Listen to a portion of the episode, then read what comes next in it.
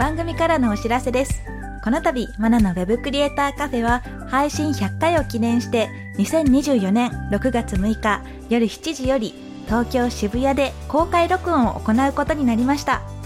公開録音の詳細は番組詳細欄のリンクよりご確認ください。たくさんのご応募お待ちしております。ウェブクリエイターボックスマナでした。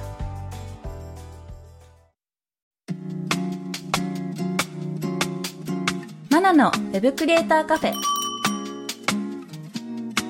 ェブデザイナーでウェブクリエイターボックスを運営しているマナですこの番組では Web コンテンツ制作で役立つ知識やノウハウ、キャリアのお話をしていきます。今回のテーマは Web 業界の今、昔です。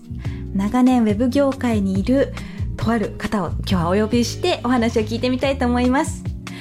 それでは今回のゲストをご紹介します。株式会社 Tier4CTO 室デザイナーの坂本隆さんです。坂本さん、簡単に自己紹介をお願いします。株式会社ティア4でデザインをやってます坂本です。20年以上 Web のデザインに関わったんですけども自動車業界にジョブチェンジしたっていう一応背景がありまして現在は自動運転の会社でデザインをやっています。よろしくお願いします。はいよろしくお願いします。坂本さんとは出会ってどれくらいですかね？5年以上は経ってってる。そうですね。もう多分6、7年とかじゃないでしょうか。そうですよね。何かしらの勉強会とかであったりとか、あと最近になったら動画の方にですね、お邪魔して。あありがとうございます。はい。話をして、まあ、この話はちょっと後でしようかなと思うんですが、で、今回は私の方にですね、番組に出てくださるということで、すごく楽しみにしてました。こちらこそです。よろしくお願いします。よろしくお願いします。じゃあまずですね、結構長年このウェブ業界にいる坂本さんのキャリアについて聞いていきたいんですが、はい。そもそもこのウェブ業界に興味を持ったきっかけって何かあったんですか？私もともと高校の時からグラフィックデザインを専攻してまして、当時はまあ手書きだったんですけど、うん、実際そこから専門学校に移って、マッキントッシュであったりとか、パソコンで絵を描くみたいなことになりました。で、そこでやってる中で、ちょうどインターネットが普及し始めた段階で、まあ、インターネットの可能性って言ったらいいんですかね、うん、なんかそのあたりにすごく惹かれて、ウェブの専業の会社に転職したっていうのがきっかけですね。なるほど、なるほど。その Mac をつつく前のグラフィックデザインって手書きで、レタリングとかするってことですか、あ、そうです。まさしくそうですね。エアブラシを使ってポスターを作ったりとか、普通に筆で塗ったりとか、はいはいはい、実際には本当にコンピューターのこの字もない感じで、全てアナログでやってましたね。職人作業ですよね。そうですね。印刷に関してもフィルムの現像であったりとか、それを印刷会社に指示するようなものも全て手作業でやってましたんで、その辺からですね。それは学校のこう、美術の時間とかそういうので興味を持ったって感じなんですかね？まあどっちかっていうと僕がもともと絵を描くのが好きで、あまり勉強しなかったので まあ絵を描けるのであればっていうところでデザインの業界といったらいいんですかね、そっちの方にどんどん惹かれていったっていう感じですね。あなるほどなるほど。でそれをもうお仕事にしようってなって、はい、インターネットの時代と合わさってウェブ業界に入ったと。そういう感じなんですね。はいそうですね。なるほど。じゃあこれまでやってきたことを聞いてみようかなと思ったんですが、はい、20年もあると どこから どう言えばっていう感じですよね。そうですよねあまりその、そういう意味で言うと、デザイン、まあ、広告であったりとかを作ったりっていうことではなくて、うん、ウェブのデザインになってからですと、その本当にウェブのデザイン、設計書、うん、僕はなんかずっと情報設計みたいなところの分野が興味があったので、うん、最終的なグラフィックではなくて、その前の、まあ、企画から、その設計、仕様を作るっていうところに興味があって、そこが非常に長かったっていうのが、キャリアっていうことになると思います。じゃあもうきっかけはグラフィックデザインでポスター作ったりっていうとこなんですが、突き詰めていくと情報設計から、企画のところからやっていって、そうですね。感じなんですね。はい。なるほど。じゃあ今は、あの、先ほどおっしゃった通りですね、自動運転の会社に入ってっていう感じなんですが、これが私、はい、説明を見てもちょっとピンとこなくてそうですよねど。どういうことされてるのかなってずっと思ってたんですよ。まあ現在自動運転っていうとまだサービス実用化はされてない段階ではあるんですけれども、うん、そこで動く、まあ、いろんなこうセンサーをつけて自動運転、まあ無人の、うん、あの運転をするっていう技術があるんですけど、まあそれのソフトウェアを実は開発してる会社で、はい、まあそこのソフトウェアのインタラクションであったりとかデザインっていうのをやってるっていうのが今の現在地です。なので、車乗られてる方、まあ、これを聞かれてる方も多いと思いますけども、まあ、そこで見ている、例えば、メーターであったりとか、マップ、ナビであったりとかっていうのがあると思いますけども、まあ、それが自動運転のソフトウェアとしてどうそこに、あの、まあ、関係するかみたいなところを考えてるっていう感じですかね。なるほど、はい、それとデザインがどう結びつくのかなと。そこで言ってるデザインは UI のデザインなので、はい、もうまさしく見た目であったりとか、うんうん、簡単に言うと、例えばですね、横断歩道に近づくと、停止しますよね、はい、で、信号が変わるとスタートしますよね。はい、そういったものを全て表示の要素として画面に出てくるわけです。うん、それをどういうタイミングでどこに出せばいいのかとか、うん、それをまあ例えば運転席にいるドライバーは何かアクセルを踏むとか、うんうん、まあ、それこそタッチパネルであればタッチするとか、うん、そういったインタラクションを含みますので、はい、まあ、そこを設計しているって言ったらいいですかね。そんな部分ですね。はい。では本当に自動車が好きじゃないとその分野に行こうってならないと思うんですが、もともとそういったのが好きだったんですかね？そこがですね、うん、あまり実は車自体に興味がなくてですね。あれ？前前職も実はあの某自動車メーカーにいたので、うん、その時にも言われてたんですけど、車のすごく興味がある方であれば、うん、運転することを主眼に置きがちなんですよね、はい、そうすると車の設計っていうとやっぱり運転者にとってドライバーにとっていいものっていうのを考えがちなんですけど、うん、自動運転の世界になってきますと、うん、運転者っていうか、まあ、ドライバーいらないわけですよね、はいはいはい、でそうすると何が中心になってくるかっていうとそこでの過ごし方とか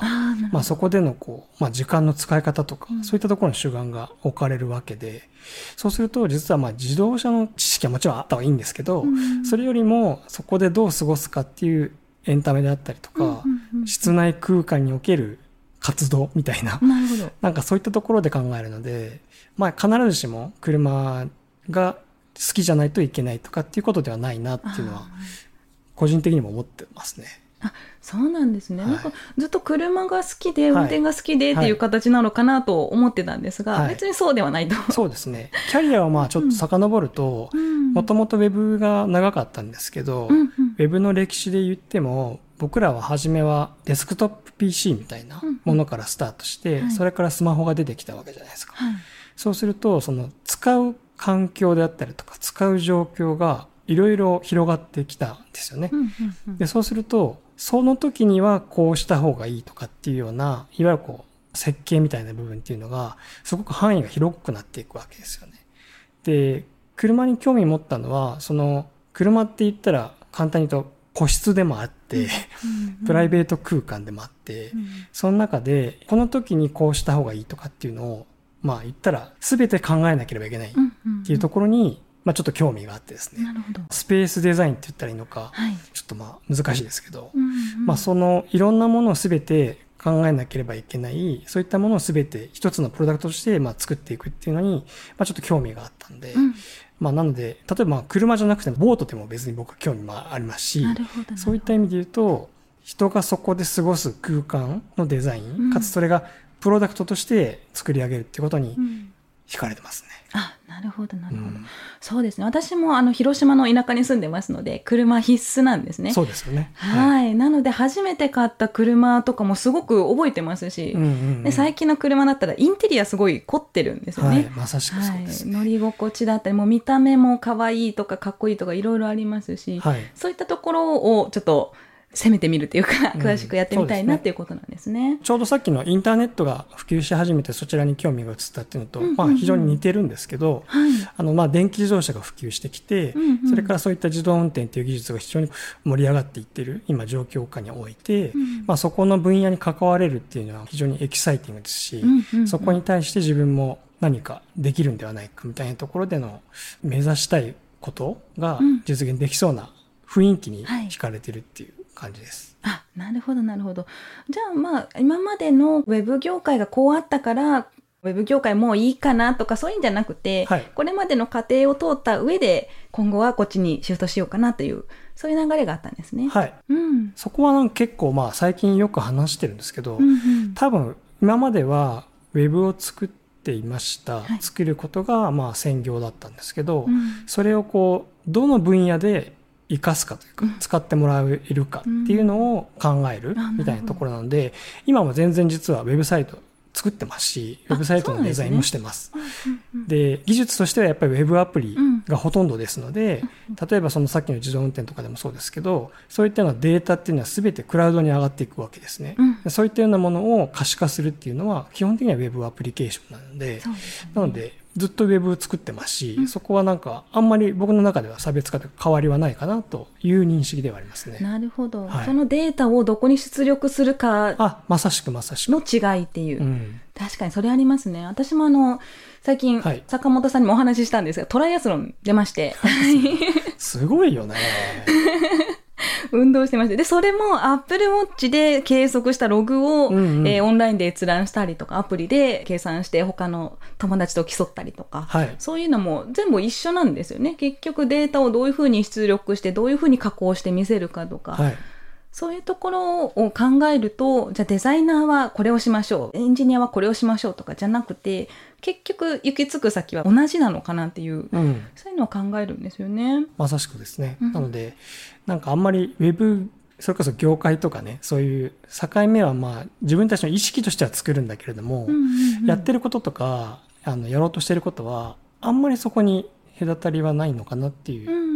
認識ですね。うん、とすると逆に言うとあのウェブデザイナー募集とか、うん、エンジニア募集とかになるとなんか狭めてるんじゃないかなと思ってしまってジョブタイトル的に？はいはい、はい、まあそれはどっちかっていうと、うん、その企業においてもしくはその産業においての成熟度合いが表してるかなと思っていて、うん、産業が成熟してくるとどうしても分業になっていくんですね、はい、なのでそこを狭めてるっていうかでも実際企業側はそういったポジションが必要だっていう話が出てくるので、うん、あと、まあでもそういう形で入ったとしても、入ってからは多分あんまり関係ないかなっていうのも思うので、その辺じゃないですかね。そうです。だから会社がしたいことと個人がしたい、こう入社したい人がどう働きたいかとか、その辺が違ってくるんじゃないかな。なんかその辺のすり合わせが難しくなるんじゃないかなって最近思っていて。はい、そうですね。やっぱりどうしても企業側は企業視点で考えるので、うんうん、そこと個人がしたいこととかっていうのは、まあずっとそんなに交わらないんじゃないかなと個人的には思ってますけどね。そうですよね。この辺のウェブ業界とか、まあ、働き方について海外と違う点とか同じ点とか何か感じることありますか？個人的にはやっぱデザイン業界っていうかそういうデザイナーの視点で見ているので、うん、デザインに対する評価とか組織の中での活動のされ方はやっぱり変わってていると思います。まあ、特に日本は代理店制度が多いですし、はい、ウェブで言うとウェブディレクターみたいな形で、割と一切合切を受け持ってなんぼみたいな、うん、あの役回りが割と評価される部分かなとは思うので、なんかそこと意識は、まあ、ちょっと違えないと、あれっていうのはあるかもしれないですね。確かにそうですよね。この辺が今後どうなるのかとかも考えたりするんですけど、昔を振り返ったり、先を考えたりっていうことが坂本さんよくやってらっしゃるのかなと思うんですが、はい、その中でもインターネット黎明期からの歴史をアーカイブしていく活動、ミラーウェブアーキテクツっていうのをやってらっしゃると。はい、ありがとうございます。えー、動画でですね、YouTube 動画で、毎週金曜日の夜にお届けしてる番組があるんですが、はい、これをやり始めたきっかけとかも何かあったんですか？まあ、もともとタイミングとしてやっぱコロナが関係するんですけれども、はいはいはい、それまでの私の関わり方としては、さっき言ったウェブのデザインではあるんですけども、企画であったりとか、設計の部分だったりとかするので、その部分っていうのはやっぱウェブの特性でもあるんですけど、うん、あの、どんどん変わっていくわけですよね。はい、そうすると自分がやったことが残ってないっていう状況になります。で、結構自分の年齢が上がってくると、自分のまあポートフォリオじゃないですけど、実績っていうのは、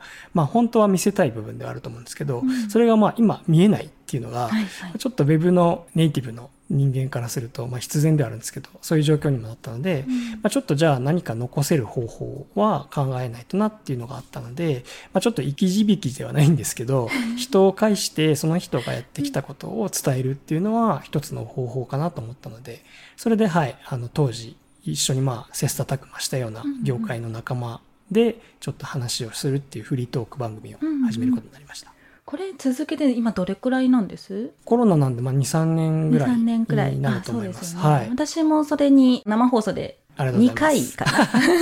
一応2回ですね。そうですね。ということなんですが、はい。その時もですね、私トライアスロンするんですよ、みたいな話を、確かしたと思って、はい。ついに完走しました。ね。おめでとうございます、なんか。はい、なんか家にね、そういうトレーニング機器があるぐらいな。そうなんですよ、そうなんですよ。素晴らしいです。坂本さんはどんなです、その後。その時話した時が、雪山登山とかしてたみたいな話をしてたと思うんですやってましたね。ちょっとまあ、さっきの話で、まあ、職場が変わったりとか、その辺もあったんで、最近は登山はできてないんですけど、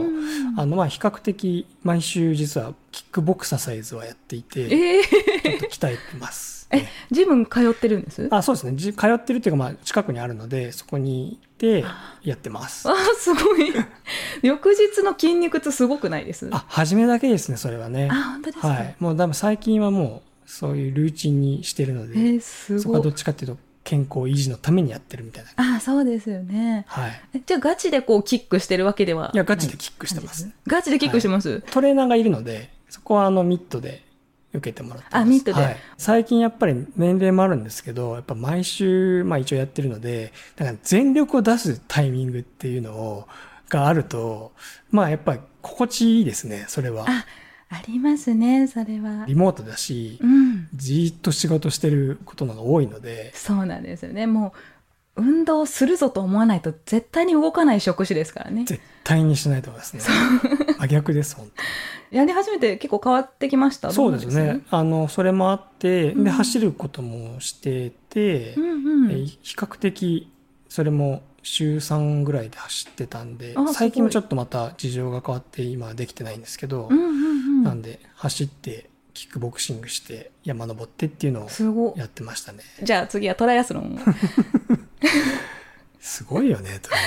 でこの流れでですね、ちょっとお便りが。あ、お便りがあるんですね。届いてまして、はい。お、はい。はい、ペンネーム、そばめしさんからのお便りです。えー、まなさん、こんにちは。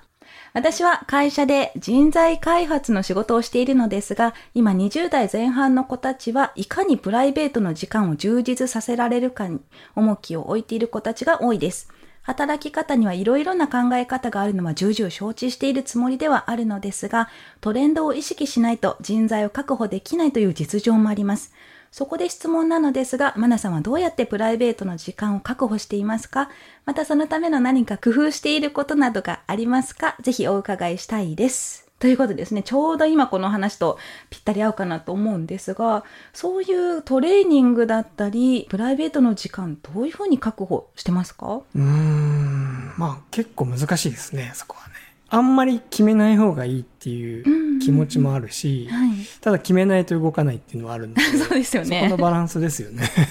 そうですよね。キックボクシングは、じゃあ、まあ、決めてます。もう決まってます。あ、はい、それは決めてる、うん、なので走ったりとか登山とかは全然決めてないですね。なので何にね重きを置くかに結局よるとは思うんですけど、ね、あの結構人の種類にもよると思うんですよ、うんうん、例えば知り合いはどっちかというと誘われる方が多い、タイプの人だし、僕は誘われていくようなタイプじゃないんですよね。あそうなんですかそれにも結構依存するかなと思うんですよ。誘われる方は多分自分が何か考えなくても、どんどん予定が入っていくわけですよね。誘われるわけだから。でも、そういうことの関係性あんまりない人だと、自分でやんなきゃいけないじゃないですか。そうですね。そこによって結構変わる気もしていて。あなるほど。だから自分でやるんであれば、まあ決めないと、自分が動かないと本当に動かない話なので、そこはまあ決めるしかないかなっていう気はしますけどね。じゃあ坂本さんはもう毎週何曜日のキックだけは決めて？きっちり決めてしまうタイプですね。あそうなんですね。で、あと、ランとかは、やりたい時にちょっとやろうかなと。そうですね。まあ、なんとなく業務終わりとか、うんうんうん、気持ち的には決めてますね。はい、なので、まあ僕は外を走ってるんで、はい、単純に日の出と日の入りを一応時間をチェックしてて、一応そのレベル、暑いじゃないですか、普通日中は。暑いです。なんでそこのタイミングで行くようにっていうだけですかね。うん、だからあんまりそこは自分本位というか、天気に結構左右されるなとまあね、登山もそうだと思いますけど。なるほど、そうですね。じゃあまあ、あの、ある程度時間を決めて、うん、えー、プライベートの時間を確保するっていうパターンと、はい、まあ、私の場合は、毎日朝午前中はなんか好きなことしてると、うん。まあ、基本的には運動してるんですけどその時間は決めてますね。まあ、きっちりしてそうですよね、マナさんはね。仕事はだから午後からのみなので。いやそういうふうに調整できる人であればね。調整すればいいとは思うんですけど、うん。調整しにくい人はね、うん。どうしても週末に偏ったりとかしちゃうと思うんで。あありますよね、うん。お便りいただいたそばめしさんは人事のお仕事をされてるのかな？で今後新しい子たちを呼び込むためにどういう求人を出せばいいかなっていうところで考えてらっしゃるんだと思うんですが、うん。何かアイディアあります？最近採用系もまあやってるので、うんうん。なんとなくイメージあるんですけど、はい。あんまり求人から来るっていうのは、うん。だいぶもう後半というか、うん。むしろそこに至るまでのうん。コミュニケーションというか接点うん。が結構重要な気がするんで、まあ、最近だとなんかやっぱりイベントとか、はいそういったようなものを開催して、そこでそういう人たちと触れ合う機会を増やすとかっていう方が、まあまだ有効なんじゃないですかね、とは思いますけどね。うんよくあのリファラルのこう知人からの紹介での,、うんうんあの採用っていうのも増えてきてるとはいいうふうにお伺いしたことがあるんですが、そうですね。一定の割合はリファラルの方がうんうんあるとは思いますね。でそういうお話をしてる入社の前にプライベートの時間どういうふうに確保すればいいですかみたいな感じで直接聞いてみてもいいかもしれないですよねその企業に。そうですね。例えば憧れてる人とか、うんロールモデルの人に聞くっていうのは有効かなと思いますね。確かにそれありますね。なんか全然関係ない人の話聞いても多分全然聞けないっていうか、うんうんうんうんへえで終わっちゃうと思うんで。そうですよね。じゃあ会社入りたいなっていうとこあったら、そこの社員が楽しそうにうん生活してるのを見たら、やっぱ入りたいなってより思いますもんね。そうですね。うんまあそういう意味で言うとやっぱり SNS とかで発信が多い方がうん、そういうのを知ってもらう機会にはなると思うんで、確かに。まあそこでそういういわゆるオフの情報を流すとか、ああ、いいですね。そういう方が関心を持ってもらいやすいんじゃないですかね。なるほど。わかりました。ありがとうございます。それでは、そばめいしさん、メッセージありがとうございました。はい、それではですね、坂本さん、今日はいかがでしたか？いやーなんか久しぶりに自分のことを話したので、うん緊張もしたし、うん実際にでも課題感みたいなものもうんお話できたんで楽しかったですね。いつもあの、インタビューで、する方ですもんね。そうなんですよ。はい、わかりました。はいじゃあ最後にお知らせなどあればお願いします。はい。現在、ティアフォーでは自動運転を開発してますが、10月末にジャパンモビリティショーが開催されます。まあ、そこに出展をするっていうところと、来年1月には、セスですね、アメリカの方にも出展する機会がありますので、ぜひ興味があれば、お越しくださいというか、ご覧ください。はい、わかりました。それでは坂本さん、今日はありがとうございました。はい、ありがとうございました。さて、この番組では感想や質問、リクエストなどお待ちしております。番組詳細欄にあるリンクよりお気軽にご投稿ください。X ではカタカナでハッシュタグ web カフェをつけてポストしてください。そして Apple Podcast や Spotify の Podcast ではレビューもできますので、こちらにも感想を書いてもらえると嬉しいです。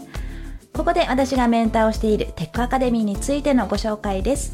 テックアカデミーは Web デザインやプログラミングをオンラインで学べるスクールです。現役エンジニアや現役デザイナーからマンツーマンで学ぶことができます。副業案件の提供を保証するテックアカデミーワークスもあるので、ぜひテックアカデミーと検索してチェックしてみてください。またお会いしましょう。ウェブクリエイターボックスまなでした。